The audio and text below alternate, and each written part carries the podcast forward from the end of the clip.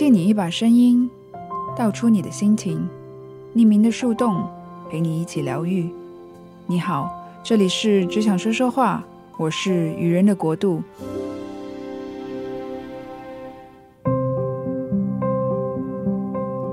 最近情绪波动起伏的过程，让我毫不犹豫的跳过了之前挑选的文章，转而选择了这一篇，也特别的想聊一聊情绪这件事。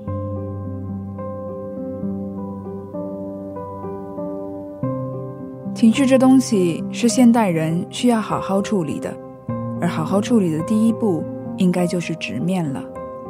在还不懂得情绪对人的影响以及情绪与人之间的关系时，我们只是单纯的感到开心、悲伤、疑惑、愤怒。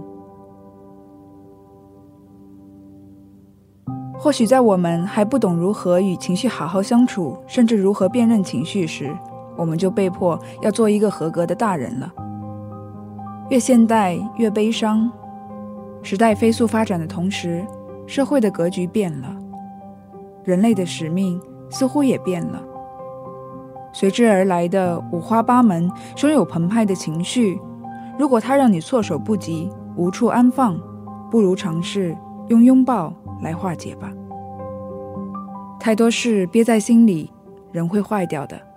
所谓郁结，就是如此，伤心。伤身。特意搜索了关于情绪的节目来听，越来越多人关注心理学与心理健康，是随着时代应运而生的。值得高兴的是，现在的我们更愿意表达了。虽然还有这样那样的现实矛盾，但我们总算意识到了正视情绪的重要性与力量。特别想分享上一周的一段美妙经历。有赖于不得不提的两个播客节目《清醒梦》和《不在场》，是他们提醒到我关于 obsession 的作用。其实这 obsession 也有着上一期提到的无用之用的精髓。它与情绪有什么关系呢？因为我从来没有想过，播客带给我的美妙奇遇，是我一直想达到却无法体验的专注。它勾起了一种莫名的感动。当我感受到的那一刻，哪怕是一丁点，在音乐的衬托下，我竟忍不住落泪了。这好像是我第一次经历因为音乐的纯粹和谐之美而激动到手舞足蹈。我不知道该如何形容这情绪与感受，很饱满，好像触到了那种不顾一切的拥抱感动的能力。这让我喜极而泣。就好像是找到了多年来关于什么是开心的答案。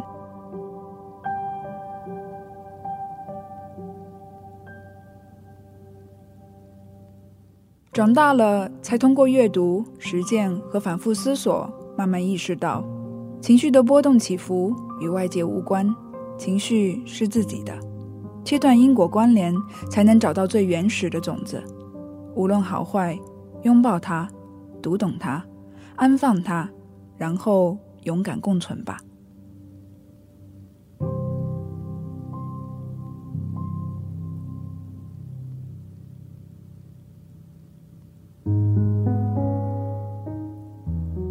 好与坏情绪，学会照单全收。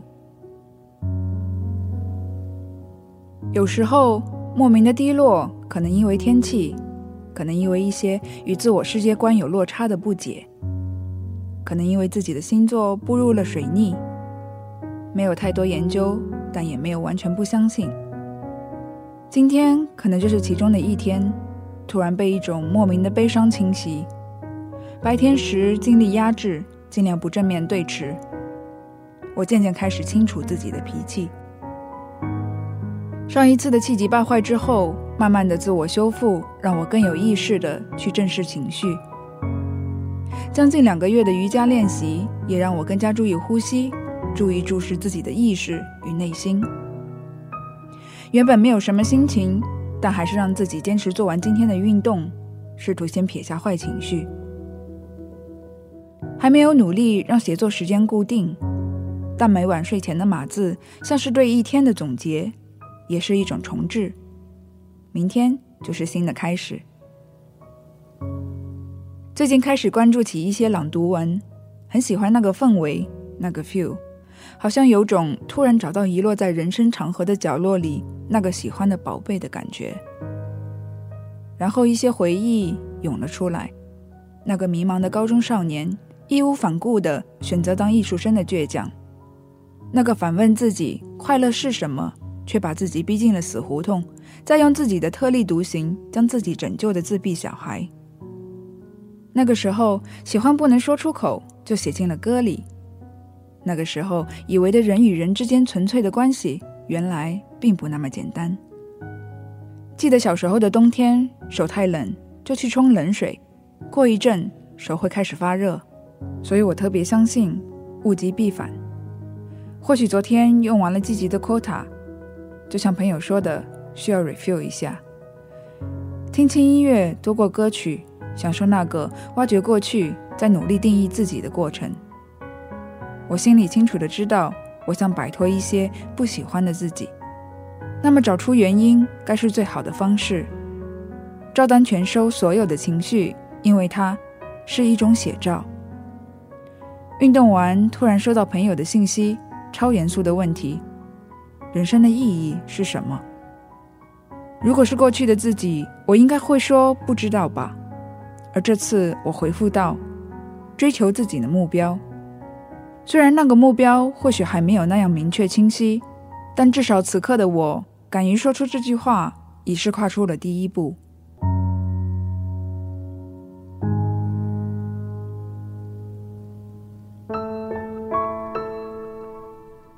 为什么说我应该会说不知道吧？因为我清楚的记得，那个总是处在我不知道状态的自己，充斥着我的大学时代。现在想想，我也说不清，那是一种逃避，还是我所选择的叛逆。而在那之前。是一段特别的，我从未认真提起过的经历。到现在，我都并不那么了解抑郁症到底是什么。直到前几天读到《倦怠社会》的第二篇短文，才似乎能够理解到，那是由规训社会向公济社会转移时带来的病理现象。文中提到，只有在一种相信一切皆有可能的社会中，才有抑郁症病人发出哀叹。没有什么是可能的，不再能够的能够导向一种毁灭性的自我谴责和自我攻击，攻击主体和自身作战。抑郁症患者是这场内在战争中的伤残者。一个社会苦于过度的积极性，因此患上了抑郁症。它所反映的是那种同自身作战的人类。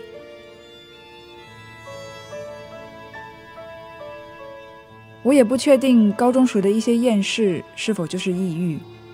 我只记得他从“快乐是什么”这样的疑惑开始，我把自己撞了进去。我只记得我吃了药，脑海里浮现平静的大海。我只记得我拿它当免学令牌，上课睡觉也可以有特殊待遇，不参加晚自习。至今我也不清楚。是怎样的意识让我可以放下这场内战？只能说感谢那一股强烈的正能量。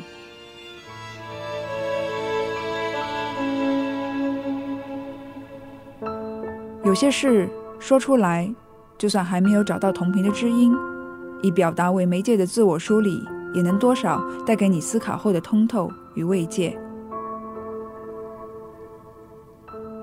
就让暴风雨。来得更猛烈些吧，拥抱，共存，就如我们无处安放的青春。